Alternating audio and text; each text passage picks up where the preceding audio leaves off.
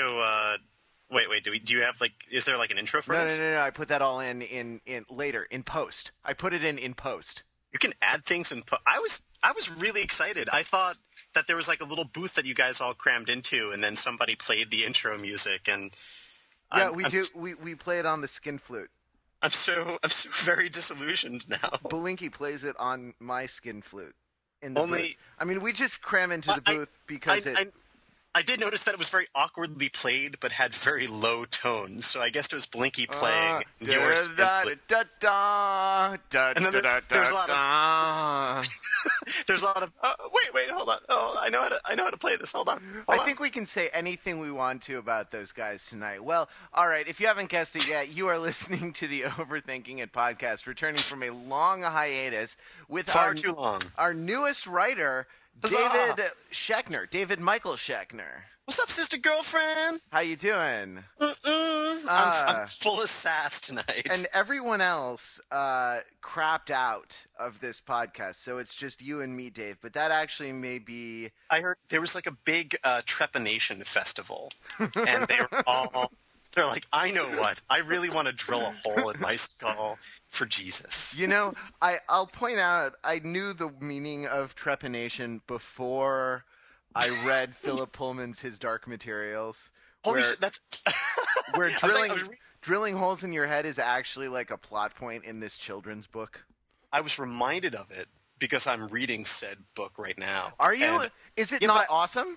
It it kind of rocks. I feel like there's a lot to be. I- I feel like people have probably touched greatly upon the whole comparing this to to J.K. Rowling and C.S. Lewis, but I still feel like there's probably a lot to be garnered from it. Well, that. it blows it away. Have you read it all the way through before? no, no, I'm, I'm about two thirds the way through the first one. As far as the Harry Potter books, I mean, the Harry Potter books are they're I think they're an incredible achievement, and I am a literary snob, but and I Yeah, think yeah. they're I think they're damn good books, and I bought every one, you know.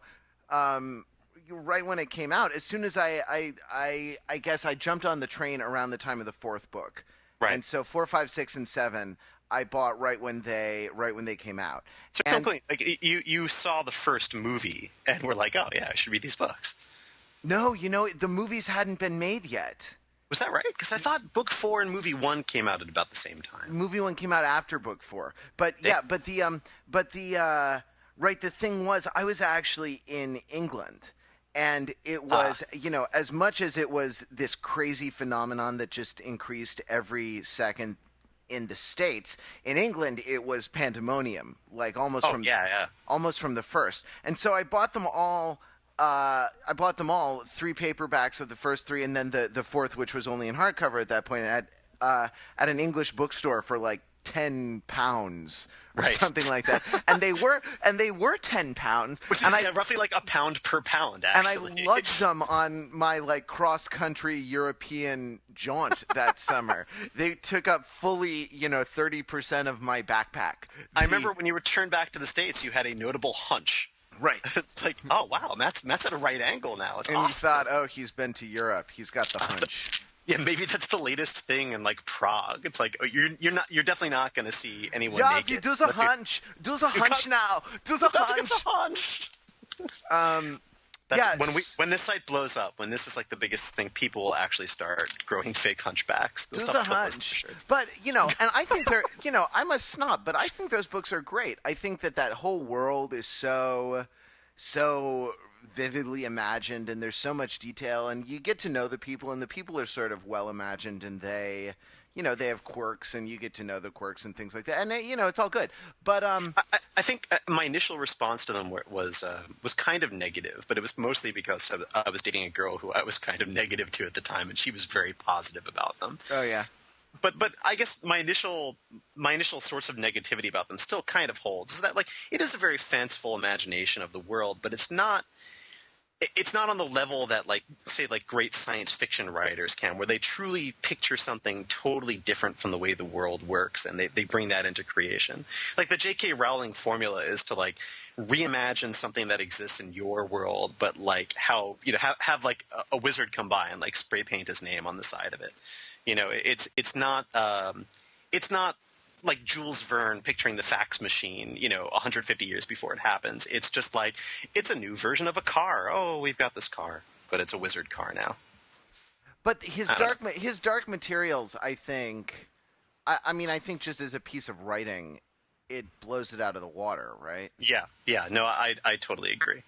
Uh, just it's the level of so- character depth. Right. The the characters are so good. They're as good, if not better, as any of the any of the characters in Harry Potter. But just the literary qualities of the book are, you know, are better. Like on the average, pa- I think Her- Harold Bloom, uh, Papa Bear, he he once wrote a um, an op-ed for the Wall Street Journal that the headline of which was "Can 35 million readers be wrong?" Yes. and you know he really he really sort of took the the machete to the Harry Potter phenomenon, and Well, he, um he he published a collection of, of poems and short stories that was very much a response to the Harry Potter phenomenon, right? right exactly yeah it's the it's it was a The- the- the- children's children's literature. Yeah, it, it was nothing that he had written, but it was like something and something for exceptional children of all ages. It was an anthology. Yeah, it was an anthology of like Yeah, yeah. you know. Was oh, I don't know what any you know anyone manthology and actually yeah in New York there's the Manthology Film Archives it's the famous it's the famous porn house That's Um, right. Everything is by Shakespeare, Balzac, or Dickens in that place. Everything. So you know, yeah, no, I think they're. I think I think those books are great. It was like when I got to the end, I, I felt like you know I'd I'd been in the sauna having a schwitz for you know a week, right? Like I was Uh, just Bobby. I I, was I love just it when you speak Yiddish, Bobby. well, look at my Goya Shapunim, you know. Ugh, but you give me such nachas, you know? I give you knock. Look at you, you're kvelling. I I am Kveln. Oh, Well, so uh, maybe it's good not to have these other people around because we get to introduce uh, we get to introduce Dave to the readers of the blog and Yeah. to the listeners of the podcast. I hey, think readers and listeners. I think our last episode was downloaded five times. I think uh, one of those might be me at home and, and another me at work. Right, exactly.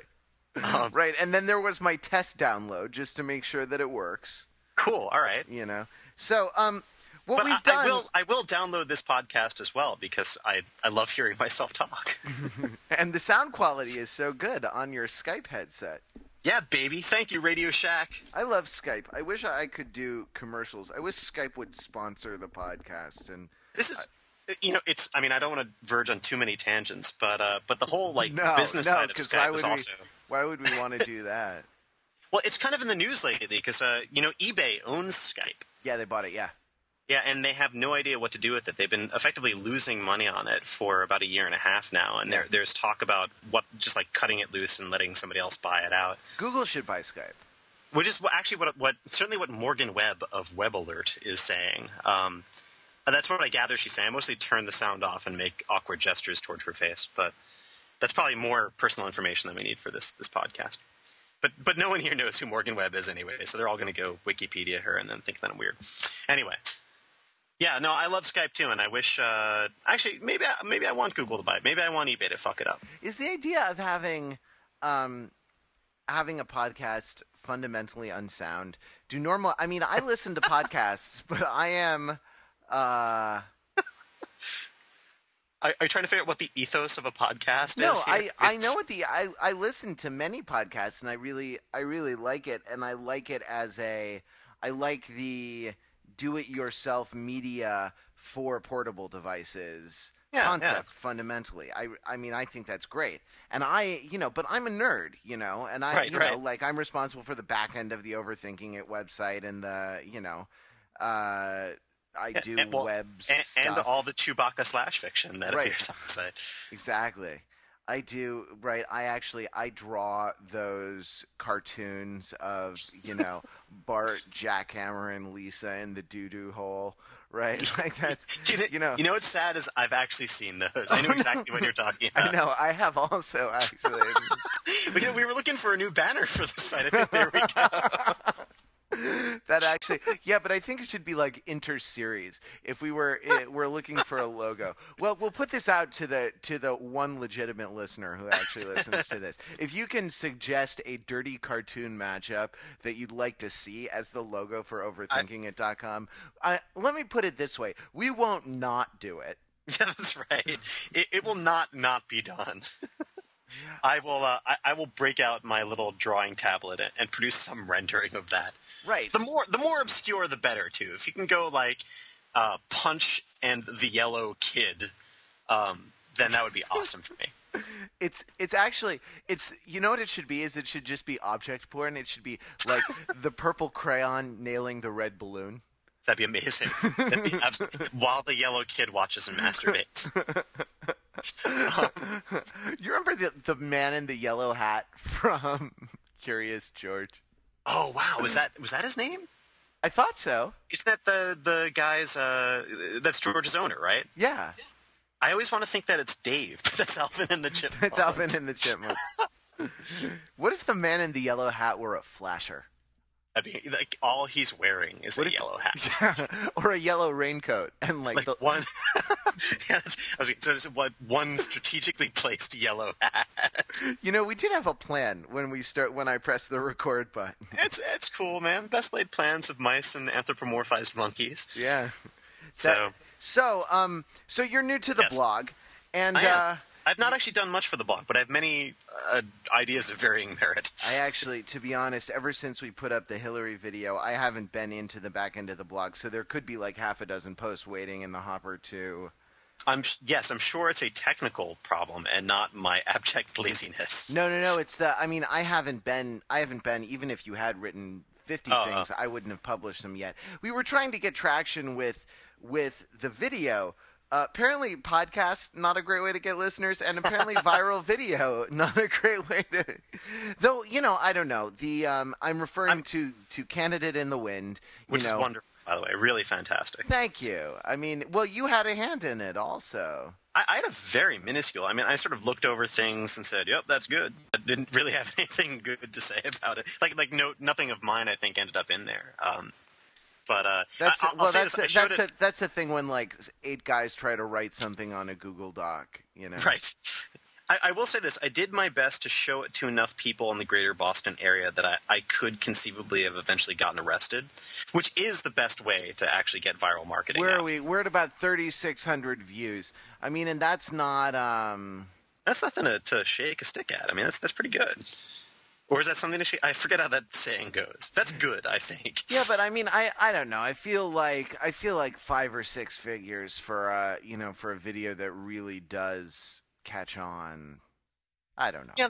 I mean, let's face facts. There's very little that you're ever going to do in the topic of politics that will that will even reach the numbers you get from having a moderately busty woman uh, dance in front of her webcam for 30 seconds. I like I like it especially when she's scantily clad.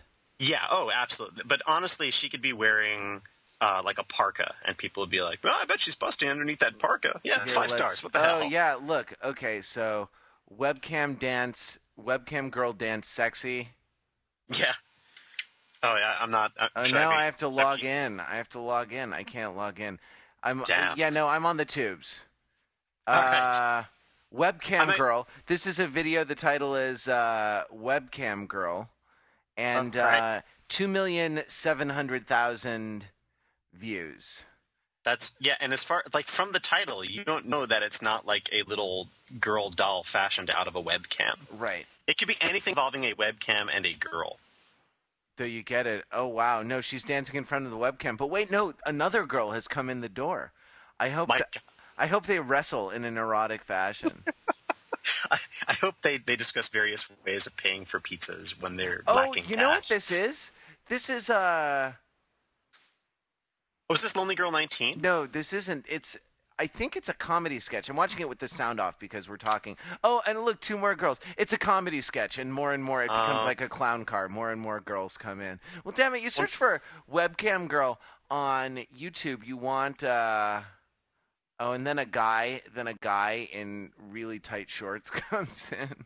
Oh. We see now. All right, now I gotta go see. I gotta. Oh, this is funny. This is funny. I like this a lot. Is- Actually, I, I'm, the I'm the favorite. This. You know, you know what's eerie about this, Matt, is that the conversation you and I are having right now is exactly the same conversation that was going on on today's issue of, uh, of Fresh Air with Terry Gross. they're just they're watching YouTube videos of girls. anyway, Um, so uh, There's, there's my little shout out for all the fresh air with uh, with Terry Gross fan fiction writers out there. I think there is Terry Gross fan fiction. I wonder what's in it. I really hope so. there's there's this rule from um, uh, XKCD mentions this at one point. I always get the number wrong. It's like Rule 34 of the Internet. Have you heard about this? No. Uh, you know, we should go research the real number. This would actually be this would be rife for discussion on the site. But it's like, uh, it, you know, if it exists, if something exists, then there's internet pornography about it. No exceptions. You ever And, heard like, they- Godwin's Law? Godwin's Law came up in the. Uh, Yeah, God, Godwin's law is great. I think they're a very similar philosophical ilk. It's sort of like trying to deconstruct what goes on in, in the internet milieu. Um, but like I, like the Rule Thirty Four or whatever it is, I love because there are two interpretations of the no exceptions. Like one is that the internet is already so replete with stuff that all you really need to do is look hard enough, and you will find something. You know, it, it, like uh, ice cream cone ventilator repairman porn or or um, you know cats doing calculus porn like that sort of stuff you know you just have to look hard enough if you can't find it then it's out there because rule 34 says if it exists there's porn about it There blah, is blah, blah. internet. Yeah, there's porn about it on the internet. Did you see the South but, but, Park? but the, the other the other caveat to that is that or the other interpretation of the caveat no exceptions is that if you can't find it then you are legally obligated to make porn about it and put it on the internet right, or ethically, ethically obligated. yeah that's right that's right yeah, if you consider it. yourself a denizen of the uh, internetverse, then then you need to do it. Wow, I've actually I've just gone down totally a rat hole, like clicking on as many webcam girl videos on YouTube as I can. uh, That's it's cool, man. did you see South Park this week, where the internet, everyone loses internet access Yes, and like yes. the country shuts down, and that um, Stan's dad, right, has to. He's le- and actually the internet porn that he's looking for. It's a couple things are are named specifically, but it's uh, Japanese girls vomiting into each other's Each mouths. other's mouth. Yeah, I actually I uh, on a lark disabled safe search and went and looked for all of the uh, all the things that he was looking for on a Google search, just out of sheer curiosity. Google is a pervert's paradise. God damn it, I love Google. this is this is another thing I've thought of for a long time. Is that if you look back throughout, uh, particularly 20th century literature, there are a lot of people who portend this sort of dystopian future, this Orwellian nightmare, where everyone's individual liberties have been completely usurped and, and, and taken over, often by some sort of like monolithic force or corporation and like I always thought this would be a very fearful thing. Like like there's a possibility it could happen. Certainly, certain governments have experimented with uh, with attempts at doing this, and they've all been, you know, relative failures. But um, but I never thought that I would be like so excited about it. Like every time I learn that Google is like taking over some other aspect of my life, I'm like, cool, I like Google. I, I have the want- same. I, I have the same reaction, and there's no other. There's no other corporation, not even Apple, who which I have very good feelings about. Right, like not even Apple would yeah. I give them that much information. But Google, it's like you want to know. Oh, I I experimented with Grand Central. Right, you want to know like who's calling me at all hours of the day and night. Right, Sure. Yeah, You want to know all my contacts. Max, you want to know all the RSS feeds I read. You want to know. I trust you, Sergey. Yeah, right. Exactly. Sergey, he's so you know he wears a T-shirt everywhere. You know. Yeah, come on. How And- can you not trust that guy? Birkenstocks. Uh, yeah, that's something about Russians. They're intrinsically trustworthy. That's yeah, as all of film literature would tell you. Um, all right, so we had a version of Oh, five yeah, yeah, questions yeah. for you. Yeah, we should actually. Okay, podcast starts now. We're not gonna. We're not gonna leave any of that other stuff in. Oh, We'll take it all out in I, I did post. my sassy girl impression. do the hump. Do the hump now. mm-hmm. Do the What's up, hunch. Oh no, the girlfriend? hunch. Do the hunch. Do the hunch. I've Um, been trying to get. I'm trying to get my Turkish girlfriend to refer to all of her female friends as sister girlfriend. Just because everyone involved finds that really amusing coming out of a little Turkish girl. anyway, oh my goodness. Hey, you wanna you wanna say anything to our Turkish listeners? Oh yeah, merhabalar arkadaşlarıma. Ee, yani e, duyduklarından bile yani e, e, halinde bizime e, benzeyen Amerikalara güvenmelisiniz. So, despite what you've heard, uh, at least the Americans that resemble us, you should trust. Um, I I can't believe like that is that is extreme. Like I have bought roses for a girl before, but to learn her native language is I think that's like that's above and beyond the call. Dave. Oh, thanks a lot, man. no, Thank I'm, you. I, no, it's not a compliment. I think you're making the rest of us look bad. You know? The thing is, like, I think it's actually kind of a dick move on your part you know, because you at a- raised the bar. I was at a party on Friday night um, where one of, one of, one of our Tell me one of our another one. Turkish one of our Turkish friends had graduated, just got his PhD, and like all of his friends were Turkish. And uh, and whenever I go to one of these parties, um, I'm I'm kind of like a sideshow there. I'm like the amazing Turkish speaking American. Everyone's like, Jew, "Oh, Jew, no less. yeah, exactly. I'm a heap. Uh, that alone should be enough. Um, but uh, it, what like most of the people there were Turkish. I'd say 90% of the guys there, girls there were Turks.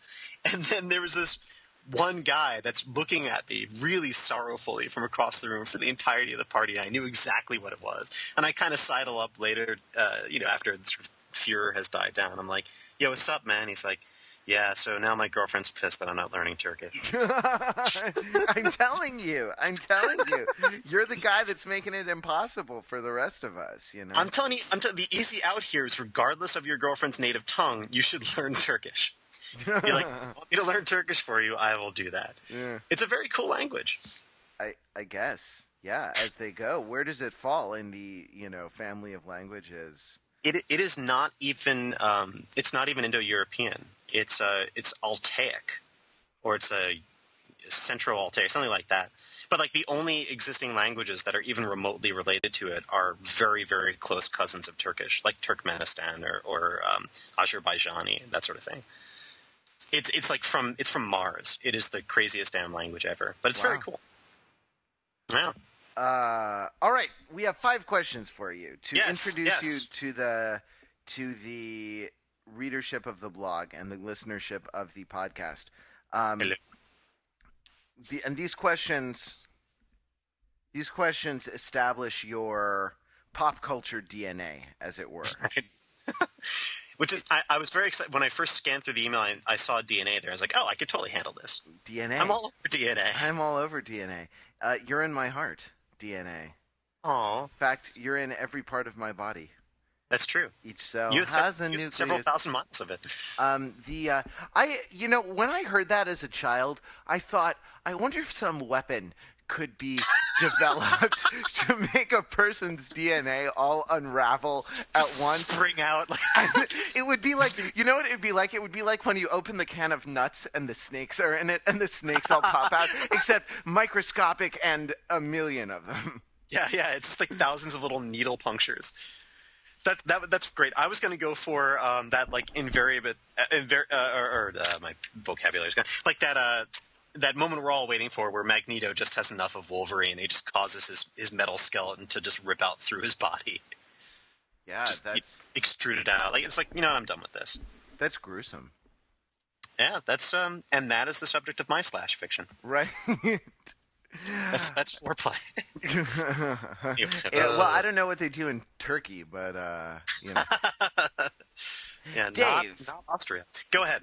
Dave, what was the first record album you bought with your own money? Do you still listen to the music? All right, so there are actually there are two uh, there are three albums that qualify for this. Because one I bought by catalog. You remember when you used to get like CD catalogs in the mail? I do. And I do. They were yeah. I, so joined, I I, got- joined a book one once because I'm a nerd. Oh yeah, man, yeah. Um, I, I still kind of wish those were. I'm sure they still are around, but I'm sure we're about 40 years younger than the average purchaser that they've got there. Um, uh, the first album I ever bought with my own money, which at that point was like allowance money, so technically my parents' money. Right, but you know they Uh-huh. give it to you. It's yours. You know, It's still I could I could have blown it on a whore, but it's instead it's I- discretionary. You you had the power to direct the spending of that money. That's right. That's Yeah. absolutely right. It was my slush fund. Um, I I purchased uh, Jimi Hendrix's Electric Ladyland. That's so much cooler than mine. Yeah, I. what was yours? Depeche Mode. oh no! Come on, man. Depeche Mode's awesome. Songs of Faith and De- Devotion by Depeche Mode, which is which has a black. It has black you know, um, CD inserts, CD booklet with um, with like dark purple writing on it. It's really impossible to read. You should you should get a T-shirt that it's like black with black writing on it that says "I was emo before it was sad." oh, that's funny. Oh, that should go on the the website. yeah, t-shirt we're, we're selling that starting tomorrow. Uh, uh, I well, was the thing is, like, thing is, I mean, it's both. I think it might be cooler than yours, but it's also kind of lamer than yours. Like, I went to this summer camp. This is actually where I first met Blinky, and um, when I was when we were tiny, wow. uh, it was this like creative arts camp, and um, and I fell in with a bunch of guitarists, and uh, and these kids were they were pretty cool, but they're like your sort of classic. I, I didn't know the guitarist archetype yet, and so this was all new to me. And I was like, wow, he doesn't really care about anything. All he does is guitar all day, and girls really like him for some reason. I don't know what that is. Um, and uh, and they were all huge Hendrix fans, and so somebody had given me "Are You Experienced" as a um, as a as a gift. That was his first studio album, and I loved it. It was it was awesome. And so Electric Ladyland was like in this catalog that, that showed up. And I was like, oh, I got to get some more Hendrix. I got to listen to this stuff. And it, it's a much more complex album. It's a really subtle album. And it's also really funky, which I wasn't ready for. None of that I was ready for. And so I remember like buying it, and the only song I could really listen to it uh, to on it was uh, was Crosstown Traffic, which is like two minutes long, and it has a kazoo part. And I thought that was pretty cool. And so, like, I did buy a really cool first album, and then, um, and then didn't appreciate it at all for like ten years. Yeah, right. Isn't that So I- always the way, though? I really haven't grasped the nuances of Depeche Mode until Oh, until man. just recently. That's as soon as you bought your first skinny jeans, you're like, oh yeah. I get with the tapered leg, with the leg that tapers down to the point. this is this is music to listen to when your balls are being crushed by denim and you can see your socks. Oh, everyone can see man. your socks. I've had some bad tight jeans experiences. What was the second album? Okay, the second album um, was I got them for my birthday. My dad took me to like the record store, and these were actually CDs. These are all CDs, so this will sort of date things for people. Yeah, mine too. Mine too were CDs. Yeah. Yeah, yeah. So even we are too young for tape, I think. Uh, although I, I had a lot of tapes. But I like- had tapes too, but they, they weren't among my first music purchases. Yeah, yeah, that's right.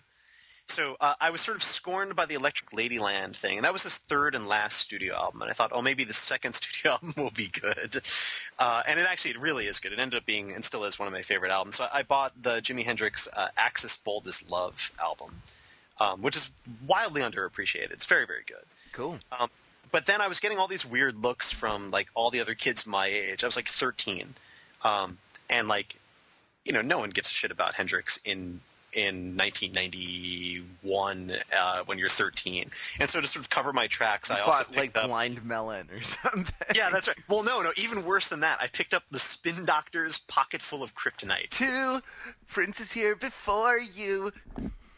Just it was a just go ahead now. That's Shit, what don't I said now. That's what I said now. But you know what? I actually still listen to that album every now and then. There's some great tunes on that album. So, so the music, the actually cool music, you don't listen to anymore. But the every uh, now and then. yeah, every Probably- now and then actually- you'll pop in Hendrix. The thing is, like, I'll I'll I'll listen to Hendrix relatively frequently because I feel like I could listen to Hendrix in front of almost anybody and not feel ashamed. But I have to know that the entirety of the world has gone out on some kind of bank holiday in order for me to put on uh, uh, Two Princes, in order for me to put on Spin Doctors. Right. Yeah. They're all out. They're all out. There's like free Shakespeare on the Common or something. That's like right. Yeah, yeah. Or or like Cam Girl is doing a live appearance. down at the Ross. I don't know. I feel like that would somehow take magic away. Like she, she does it behind a giant screen. I feel like giant- the, the cam, like you're right up there in her junk. You know what I mean? And that's like that's what makes it so special is the It's- personal touch.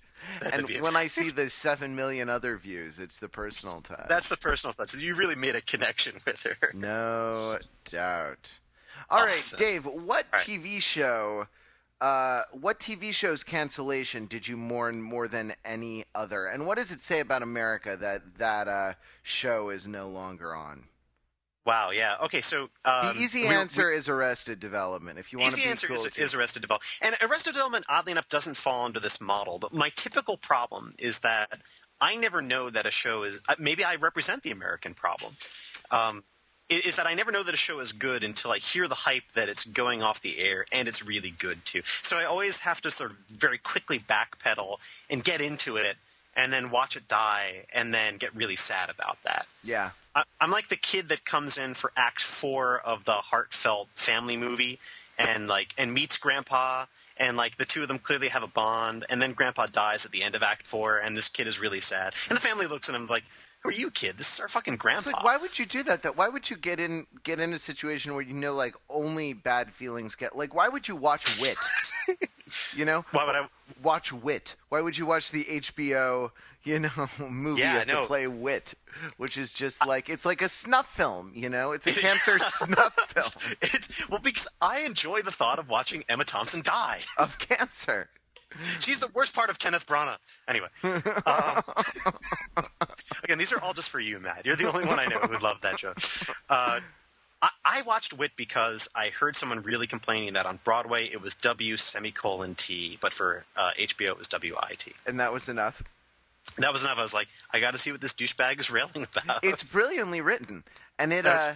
It's an amazing movie. premiered uh, the play premiered at my uh, in the regions at my um, former employer. I mean, my internship employer, uh, Right, right. Long Wharf Theater, before it transferred to New York. Nice. Yeah. It's, it's uh, I'll And it's they, let me tell you, they are riding that wave for all it's worth. no other Pulitzer prizes since then, but well, you but uh, yeah, yeah, they can't all be golden. well, I guess not. Some I, of I feel like that that movie also uh, falls into a very odd subcategory that I think Pete Fenzel. uh, We shouldn't really discuss it at length until we have Fenzel with us or Belinkie, which is movies that are much better than they should be, considering that they have Christopher Lloyd in them. Great Scott, you're dying of cancer. Marty, so uh, full dose? of course, full dose. Oh, that's terrible. There we go. That's But that's it's true. awful. There's I feel we should talk smack though about about Belinkie and Fenzel and Stokes because they're not here. If we try and give shit to Belinkie, he's going to pull the whole "I have a child" thing, and we're, going to be powerless against that. He does have a child. It's true. He does. And, and he could be doing anything tonight, but he's going to be like, oh, you know, Oliver. I was with Oliver. And in true overthinking it fashion, maybe I shouldn't be revealing this because it's personal, but uh, you know what Matt has done for his child? He has created a compilation DVD of his favorite musical numbers from movie musicals throughout American film history. and he and Oliver, when they watch television together, Matt puts in the DV, DVD and is like, you know, okay, Oliver, what do you want? You know, you want Mary Poppins? You want Spoonful of Sugar? You want penguins dancing? You want you got to go for penguins. you want uh that's a great yeah, the whole cartoon penguin that- thing is that's a great number. Again, movie much better than it should be, considering that it has Dick Van Dyke in it. He uh yeah, ah Dick Van Dyke, he was Actually, no, he's, so he's pretty good. He's, he's Yeah. I, I like, and plays- Christopher Lloyd is actually really good too. He's just plays- campy. Yeah, he is. He was a great Uncle Fester, you know. That's Yeah, it's solid Uncle Fester. He's uh he's he's a good whatever that guy's name was in Taxi. right. Um yeah, so you know, they wa- you want to watch Oliver and Company? Yeah, Oliver Oliver and Company. There's no good song on Oliver and Company. I'm, Why should I worry? Yeah, there is. It right, Billy Joel sold. sings it. The dog Billy Joel sings it to Oliver as they're walking down the street. That's all right. Well, all right, you sold me on that because I'm from Long Island and we're required by law to love Billy Joel. Right? Against much my chagrin. right. Yeah, absolutely. Um so no TV oh, so- show, no TV show. I mean, the Oh, easy way, that- the the easy thing way is that- is to yeah. go Arrested Development or Firefly, but I only ever saw those on DVD. Yeah, I, ended up. I think I only saw Firefly on DVD, Yeah. and uh, and, and you know, I have to say, I remember really mourning the death of Angel. I'm sure, like the three other people who've ever watched Angel out there, they're they're totally with me on this. Was this. Angel canceled canceled or had it sort of run its course? It had, if memory serves, it had four seasons, so it wasn't, you know, Oh, it wasn't it. snuffed out quickly in the midst of the night. But I think what had happened is uh, Joss Whedon had, had been given Firefly like midway through season three or something. And by the time Angel ended its course, Firefly had also already um, ended its course as well. Um, but like you know, Whedon had been away from it long enough that things had, had begun kind of like sort of treading water for a little bit. Yeah. But but then what really happened, which was totally amazing, was that I, I think they knew that the the fourth season or whatever season was the final season would be their last relatively early in the game, and they knew that they had. Um, you know, a whole season to basically do whatever the hell they want, and so they just they ran totally wild with it, and it was, eh, but they did it in a, in a very sensible way. It wasn't just like Angel became Shark Jumper 2021. You know, it was uh, they had an episode where Angel was transformed into a puppet, like a like a Muppet style puppet, um, and for some reason this actually made sense within the context of, of the plot line All and those like crazy ideas make sense in Joss Whedon shows. It's incredible. The man is Yeah. a gift. He's so good. Probably the best episode of Angel, as far as I'm concerned. I've now seen pretty much all of them. Was one called like uh, the cautionary tale of Numero Cinco. Like for the entirety of the season, there'd be frequent shots in the background. Sometimes like a like a dolly shot trailing behind one of the mail clerks that worked in this law office that he'd inherited. And the guy was was dressed in a business suit, except he had a um, he had a, a Mexican luchador uh, uh, cap on. You know the the the free form Mexican wrestlers. The mask. They have those. Yeah, the yeah, mask yeah, that on. mask on, uh, and it had a giant five on the back of his skull, and uh, and it was just sort of like you know a weird visual gag for all of the season until like four or five episodes before the end, where it was like his backstory, and it was it was amazing. It was like heartrending and had some of the most absurd shit I've ever seen on TV. Uh, it was amazing. It was very very good. Wow. So I mourned Angel. Does Again, it say does it say anything about America that Angel couldn't really find its uh couldn't really, you know, survive? Yeah, I think America is too attached to to labels. I, I think I think our generation is the maybe not our generation now. Maybe maybe maybe the recent political race is changing this to a certain degree, but um, or at least I'd like to hope so. But I think we're the we're kind of people who judge books by their covers, or, or specifically judge books by their cover art. Right. I You know, know, I, like- I know I do. I Yeah, used to sure. I used to go through the Barnes and Noble and find a couple good, you know, paperbacks with interesting pictures on the cover. I bet that's a really sweet gig now. I bet you know not since like the heyday of um of uh of what's his name Boris, the fantasy painter who did all the Conan stuff. Um, not since like his heyday has like been uh like being a novel cover art artist been so awesome. Because like that's it's up to you now. Like you will sell this book. No no number of interviews or book signings will sell a book nearly as well as like a really flashy cover. So I think that's what it says about America. Everyone's Yeah. like, "Oh, this is this is a Buffy spin-off. It's not going to have anything original. It's just going to be, you know, treading water with characters." but it had its own it had its it really had its own um uh mythology, its own style, its own everything, right? yeah, yeah. I think I think what I think something to be said about it, um, which is very impressive in its own right, is that I mean, it, it was a Buffy spin-off. It, it it took almost nothing but characters from the Buffy universe in the first half of the first season. There was one major character who wasn't from Buffy, and that was basically it. And um, but nonetheless, by the time it really reached its stride, um, I could comfortably say that like the episodes where where Sarah Michelle Gellar makes an appearance, the Buffy episode tie-ins, are like the worst of the Angel series. It's really it's at its best when it completely disregards its history and just just establishes itself. Yeah, sure. So yeah. I believe it. All right, what was the next question that we had? Oh, the next you? one is uh, what video game are uh, are you slash were you best at? And Oh, what was yeah. your greatest achievement? Uh, why are you more proud of this achievement than any other? Wow, yeah. You know what's funny is I really, I really love video games, and I like follow video game blogs, and I actually watch G4 TV, which is where you'd find Morgan Webb if you're that interested in odd things I've said recently. Um, but I don't play them that often. I'm just like fascinated by the moving colored light box. Yeah. Um, so I think one of like the most fun I've had playing a video game recently uh, was playing one of the Adult Swim uh, video games that they put on one of these like flash based games. You're a Uh, casual gamer. Yeah, I, I guess so. I, the only gaming that I do hardcore is like role playing games, uh, but not the multiplayer online things because I fear what would happen to me if I ever went down that path. It's a dark path, um, which would actually be a great name for a multiplayer online video game. Dark Path. Right. Um, yeah, so I'm, I was like a big Final Fantasy player. I was a big Phantasy Star player back in the day, which is for the kids who thought they were too cool to be into uh, Final Fantasy. Yeah, I would have to go back to, to like a video game that I played. I would have to go back to uh, like Zork or something because I am oh, not or Zork like is so good. 8-bit Nintendo or something because I I am not a video game guy. Yeah, I, I I'm kind of I, I love them. I think part of it is that I love them so much that I want to devote real time to them, and I never have real time for them. I always end up like having to substitute my sleep for video game time, and that's just sad for me. So I was recently way into um, Final Fantasy twelve, and and I'm one of these like completers. I like get the big guidebook, and it tells you all the different things that you can unlock, and and I do my best to like I just find out what can be unlocked and then try and unlock them on my own. But I feel like bad about myself if I can't do them all, because that's how sad I am inside.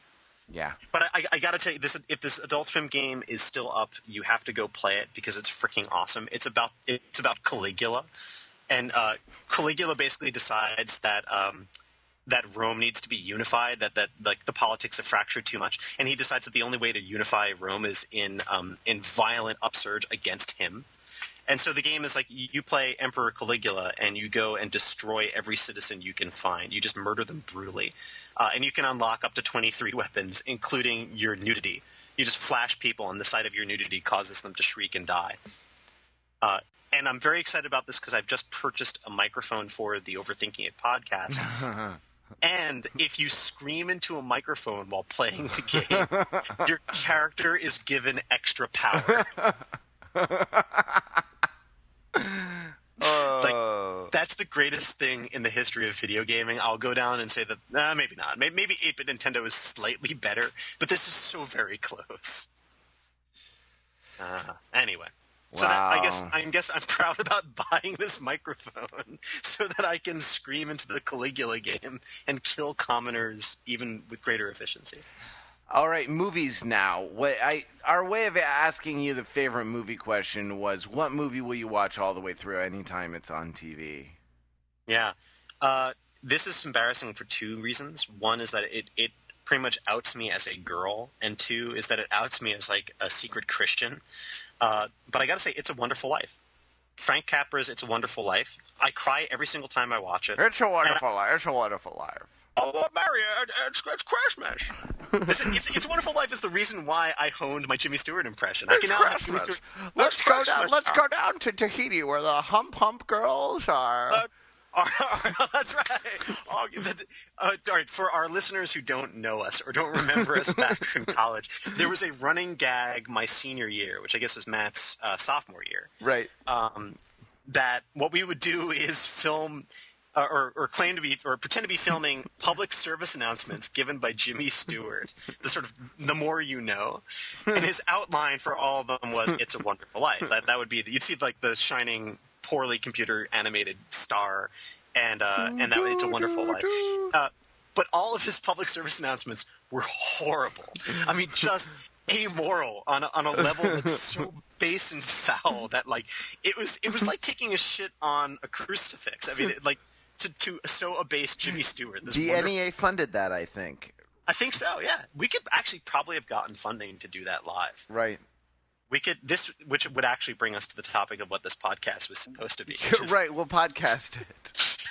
What what is art? Is is abortion art? Is but it was like abortion- it was like, uh, kids, I, I I know you're uh you're out there on the streets and you're you're ass raping midgets with crew oars, but remember, lubrication is a gentleman's handshake. Uh, it's a wonderful life. you know, it's like, wow. lubrication is a gent. God. We can throw that on a T-shirt too. Lubrication is a gentleman's handshake. Because he's he's concerned about the midgets that are getting ass raped with crew oars.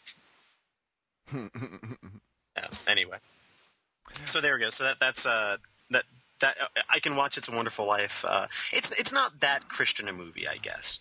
It doesn't so much out me because I don't really love the Jesus. It's a secular. It's a secular uh, Christmas movie, isn't it? it just yeah, it, it happens to take place around Christmas. No, yeah, I know what you always say about the Jesus. The best part of uh, the best Uh, part uh, of killing him. Jesus. Best part Right. of killing Jesus was when he didn't come back. yeah. Yes, that's what you say. that motherfucker stayed dead. Oh, okay. By, by the way, have you have you seen the Zeitgeist movie? no. This will this will totally it it is uh, as far as I can tell the rantings of a completely insane person with a Is lot it of a money. is it a movie movie or is it like an internet movie?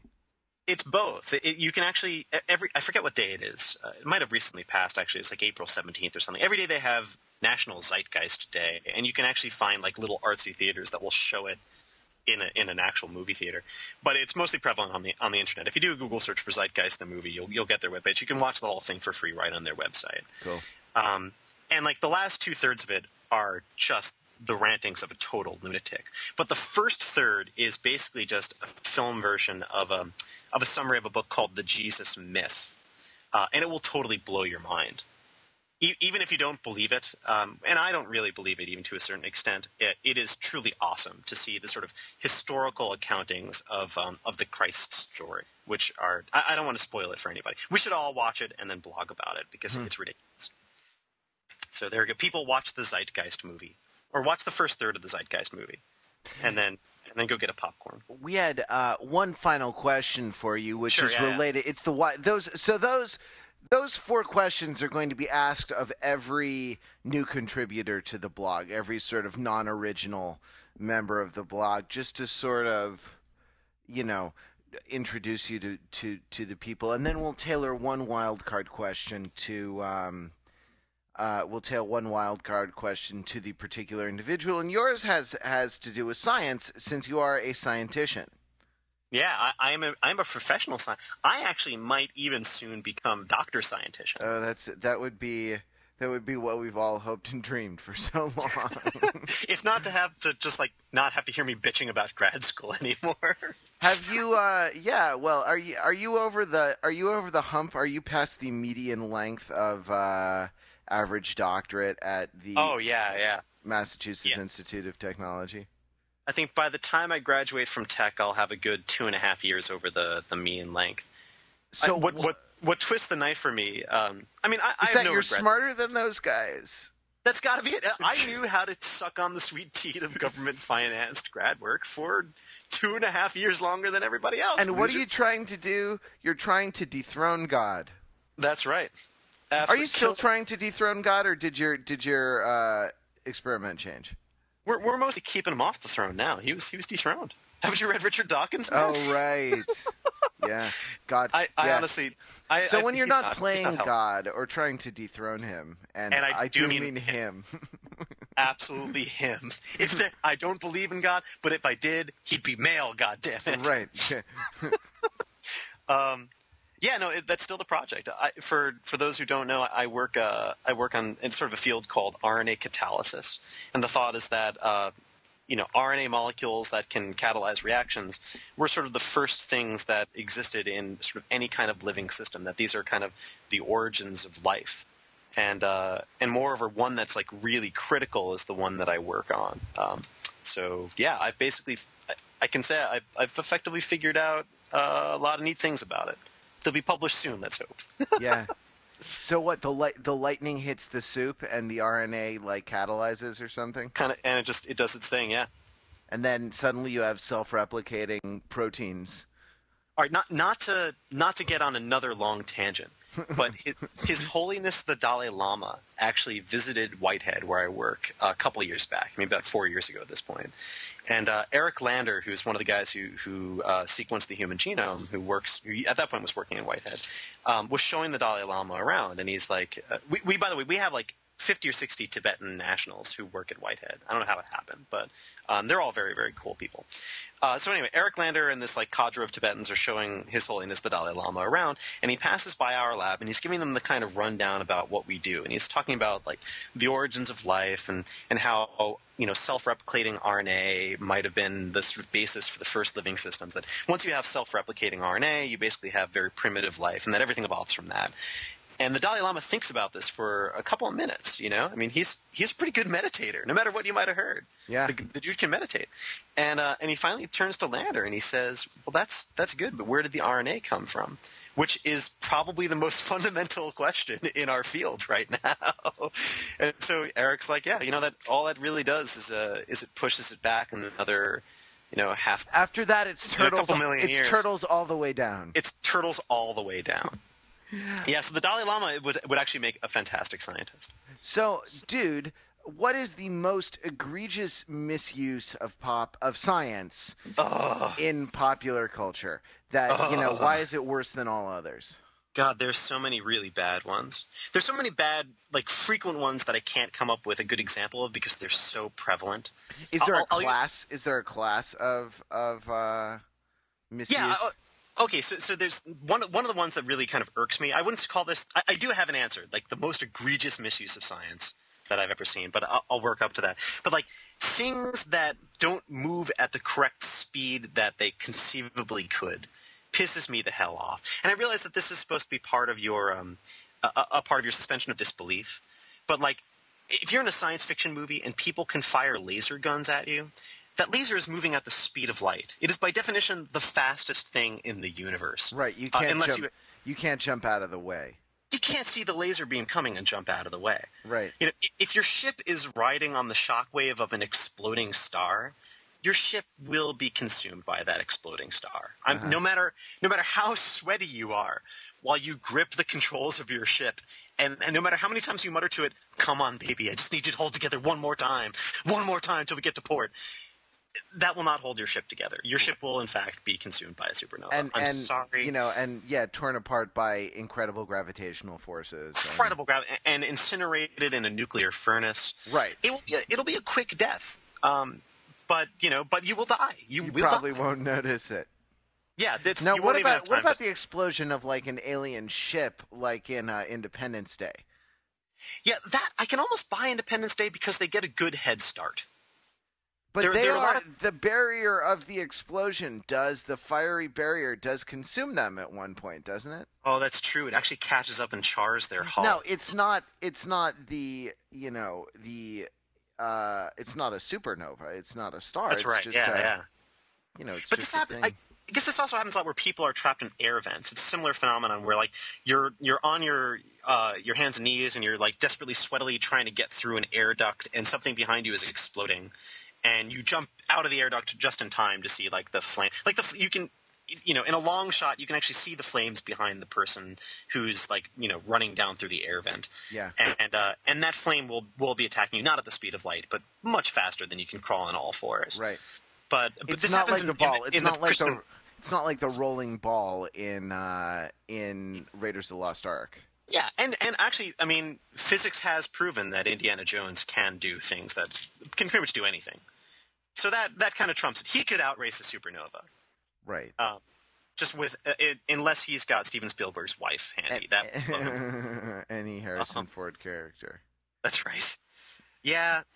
Uh, So you know, the Christian, most- Christian Bale can out can outrun a uh, a flame in the first Batman movie, for instance. Right. This happens the first one. They use like an elevator to get out. The of next- second first Batman movie, and it's actually the third first Batman movie because Adam? West, Adam West and Burt Ward Oh yes. made a Oh, this movie's amazing. feature length. It involves it involves dehydrating the world leaders. That's absolutely right. And they all become uh, ethnically appropriate colors when they're dehydrated. Pi- yeah, piles of dust, ethnically right. appropriately colored dust. but and there's one are- from like Siam who's yellow. right and they uh, they're swept into dustpans and like and you know stored in vials and then rehydrated That's right. And he accidentally mixes a couple of grains. And it, it's implied that he's actually ushered in a new era of diplomacy because now they've been given insight into how their their opposition thinks. i know a little part of me is in you right now That's true. That's true. Your your Santorum is working its way uh, through me. Ugh. no that's not what the santorum is and we're not going to go into what It's, the it's santorum oh oh oh I see yes yes of course we're going to keep our clean tag on itunes you've mentioned that by the way in every single podcast right and I can tell that this says something very fundamental about your philosophy about this. Um, okay, one, one other uh, small thing that pisses me off in movies, which also can be kind of grouped into the things being uh, faster than they really are, is when lightning strikes and thunderclaps are heard and seen simultaneously, Mhm. which happens all the time. And I, I didn't notice it till recently. It was actually brought up in a podcast I was listening to. But people, like, the next time you watch a movie and it has a rainy scene, I promise you, you will see, like, the illumination of lightning and the thunderclap will happen simultaneously. Which, like, six-year-old kids know is not the truth, but we all accept it. They can be they can follow pretty fast on. They could, they could, but I, I guess the other interpretation of this is that in movies, every single thunderstorm is happening directly overhead. Directly, like all of the light, Yeah. all of the lightning strikes are happening like in the backyard, right there. Yeah, directly above the camera position. That's that's right. So Is that is that the worst? You said No, there was one worst. There's a, there's a worst. the worst thing is uh, is like false use of DNA. Uh, yeah, have- no, this is see, no good. I'm glad you got into this because this is Uh, like, uh, Yeah, it, it just hurts to think about. it's your I mean, the- area.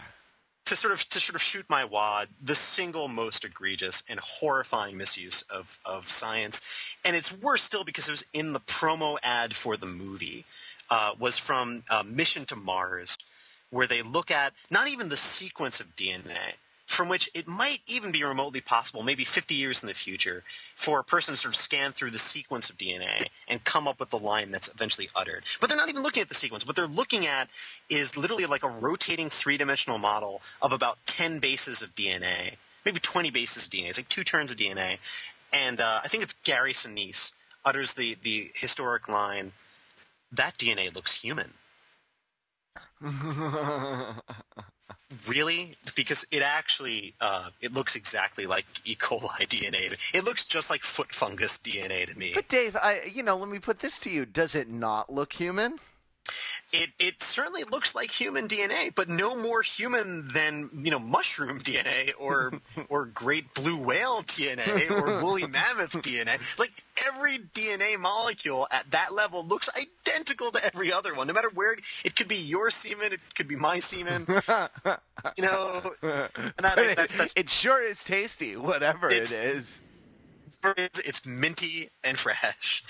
um, yeah, that's just it's so horrible. But what about like, what about like CSI? You know, I'm a devotee of the Law and Order Special Victims Unit. all right? Uh, I like I like those shows. It says something I think profoundly disturbing about America that for a while that was the number one show in America. I think everyone really wants uh, wants the 12 year old cheerleader to get raped, you know, and that's why you watch. you That's know? true. It, it, it was this. It, it's the special victims thing, right? Right. Yeah, yeah, it's the sex, it's the semen victims unit. So it's, It's all, you know, it's all right, and there's like, there's, you know, so there's a, you know, There's gonna, use of there's gonna be one episode where someone is stabbed through the heart with frozen semen. Just- That'd be amazing. so use of DNA in it to to you know rule rule out or rule in. Uh, Oh, oh yeah. No, DNA gets called all kinds of things that it's not, and, and it gets given. It, it gets given prop. Uh, I mean, that stuff I can almost I can almost abide by. The and they've done the tests. They've done the tests in the space of like twelve hours or something like that. Yeah, yeah, they do it in a reasonable period of time. I mean, these days, the kind of test that you would do in a forensics lab could be done in, in even maybe two or three hours. Um, yeah, but I isol- think the backlog. the I think that realistically, the backlog in in like you know the New York Police Department. Uh, well, but that that's why you get the scene where like the the grizzled cop has to go down to the lab and put the heat on our lovable but oft unseen lab technician to, to do it. It's like, look, I need you to push this through. Look, I'm, I've already got enough work to work. No, I, this this guy's going to be out on the streets if you can't. Anyway, who speaks for the victims if we don't? That's right. Uh, Well, yeah, but it's like so. There's and then there's like oh, the mitochondrial DNA is identical, which means they had a common ancestor of some type or something like that. Or Well, you know. mean they mean that it means they have the same mother. You don't get uh, pretty much any mitochondrial DNA from your dad unless something's really, really wrong. yeah. Now that that stuff I can almost kind of abide by. It, it's when, and I guess a, a physicist would probably be able to point out a lot of examples of this from like Star Trek. But my problem is not so much when like science fiction in particular makes up stuff that's totally totally wrong, but they give it some sort of new name. I'm like, all right, fine. Like Battlestar Galactica, they do all sorts, all sorts of crazy shit with science, and, and I'm totally fine with it because they're they're not they're not doing what I hate, which is when somebody's clearly gone to like a Wikipedia entry or was like attended a third of a college lecture on on advanced physics, and then they just use that as a jumping point to just get it all completely wrong.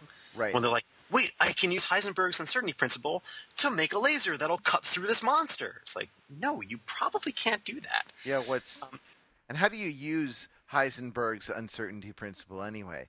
I'm not sure. Exactly. I'm I I'm uncertain about that. You could know you could know how to use Heisenberg's uncertainty principle, but, but not then, where. Yeah, or or when, or you Yeah. can. Uh... Hey, This is like a this Actually- is like Schrodinger's Catman. My superhero Schrodinger's Catman, who is can- who is only fifty percent killable. if you shot at him, he'd quickly hide himself, and then he enters into a state where he's both alive and dead with certain probabilities, and no one will know unless they like look at him. do you know the joke about the topologist? I think so, but go ahead. So there's a, a ferocious tiger in, in the in the forest that's killing people, and so you know the village calls in a uh, a hunter to come uh, kill the tiger, and they can't. Yeah, the hunter can't. Uh, Right. So next they call in a like a zoologist, and it's can you tag it with tranquilizer darts, or can you figure out where it is and incapacitate it somehow? And the zoologist is on the case for a week, but can't uh, find this this uh, tiger. So uh, as a last resort, they call in a topologist who comes in on That's, that, that's almost the punchline right there. as one does, you know, who comes We in We need a topologist. with. if I had a nickel for every time I've said that. Uh, You're pretty kinky, though. I mean, let's, let's face facts. yeah, well, I mean, I'd be rich if it were baby we needed to apologize. Uh, Um, so the topologist dri- drives into the forest with a flatbed truck on which is a simple cage, and he drives the truck to the center of the forest. Uh, climbs out of the, the cab of the truck, gets in the cage, closes the door, and shouts, I've caught it. That's my topologist joke. That's a great topology joke. That I, I will dare say that's the finest topology joke I've ever. You know, Dave, there's a whole other class of like misuse of science. oh yeah. Well, what what I was saying about DNA though is uh, well, I wanted to go with Heisenberg's uncertainty principle, but Oh, finish yeah, what go- you go ahead. Finish what you were saying, though. Oh, it's that people get kind of. Um, I guess what I was trying to say, and not really doing a very good job of it, is that people get kind of a rough idea of what a certain scientific principle is, but don't really actually understand the real details of it. And they use the thing that they get wrong as sort of like the fundamental plot point of what goes on thereafter. Right. And it, it's just it's so painful. And you know what? Entropy is like that a lot of. Oh yeah, people. Pe- no one understands entropy. Uh, no one gets entropy right, and that saddens me because entropy is a really cool Do concept. I, under- do I understand entropy? Entropy is a measure of disorder within a system. Yeah, that's right. That's absolutely right. Okay. Um, and, and it is truly, and, and people confuse it, or people take upon the fact that it's randomness and uh, and use that, and that's true. It is a measure of randomness, but it's not like you can harvest things from the entropy uh, to like. You know, I, I'm sure there's a mutant out there in the X-Men universe that can like use entropy to to cause new events to occur that wouldn't have happened before. Like suddenly they're all go-go dancers, or, or maybe that was actually from the band movie that you made years ago. I don't know. yeah, no, Um, entro- yeah, entropy, randomness. Yeah, things just start like flying around. Yeah, exactly. I mean, the whole point of entropy is that it's randomness that has it's energy that has become completely unusable. Right. That you cannot harvest anything from it because it's become entropic. And like entropy is a measure of where you lie along that spectrum of usability to non-usability. Um, yeah, but the the DNA thing uh, is just like people think that DNA can self-replicate itself. People think that like you can get DNA on you and suddenly you have new traits.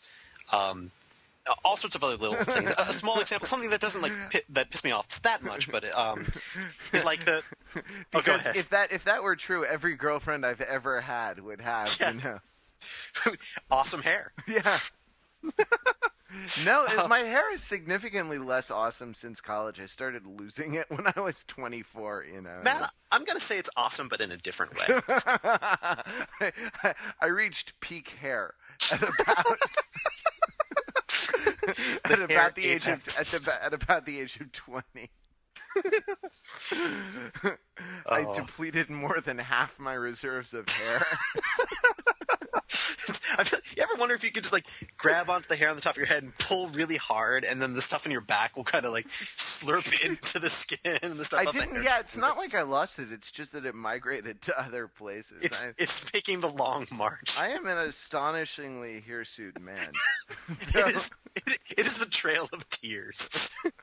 Though not where it counts, apparently. Uh, Um, Uh. Heisenberg's uncertainty principle. That Yeah, that you know. Oh well, that things that are like really precisely defined scientific concepts will be used in a general philosophical or spiritual way. Like, Yeah. well, as Heisenberg's uncertainty principle tells us, there are things we just were not meant to know. Cannot know. Yeah. Yeah. Well, and that's not, and it's not that, right? It's that there there is a precisely calculable ratio between different kinds of information that you can have about a particle at at one moment. Yeah, there. What's beautiful about Heisenberg's uncertainty principle is that it's it's actually provable through multiple different approaches of attack. That you can you can view um, basically like any way you formulate a quantum system will require all sorts of different branches of mathematics, whatever one happens to be your favorite, the one that you pick to try and formulate the system. In every type of system that you prove or that you use, the Heisenberg uh, principle is totally true and totally provable. Yeah. So like, there's one way where you can you can basically, if anybody out there knows matrix math, um, there's you know if you have two matrices A and B and you multiply them together, the product of A times B doesn't have to be equal to the product of B times A. And that's actually directly provable to, to people who've spent maybe 20 minutes learning how to multiply matrices. It, Right. It's something to that- anyone who's done high school algebra two. yeah, that's right. If you were in advanced math back in high school, then you learn that you can't that that matrices don't have multiplicative commutability. And if you try and use a sort of tensor matrix math to describe a quantum world, those matrices will also not have commutability, and we call that the Heisenberg uncertainty principle. like it, comes directly out of that. It comes out of the wave-particle duality. If you try and express a wave function as a sum of many other wave functions, then you find that you can't know momentum and position at the same time. It, it's like it's this fundamental thing just about knowability um, of two different things simultaneously. Simulta- right, simultaneously. And- And isn't it a ratio like you can have a certain amount of information about one and then a certain amount of information about the other?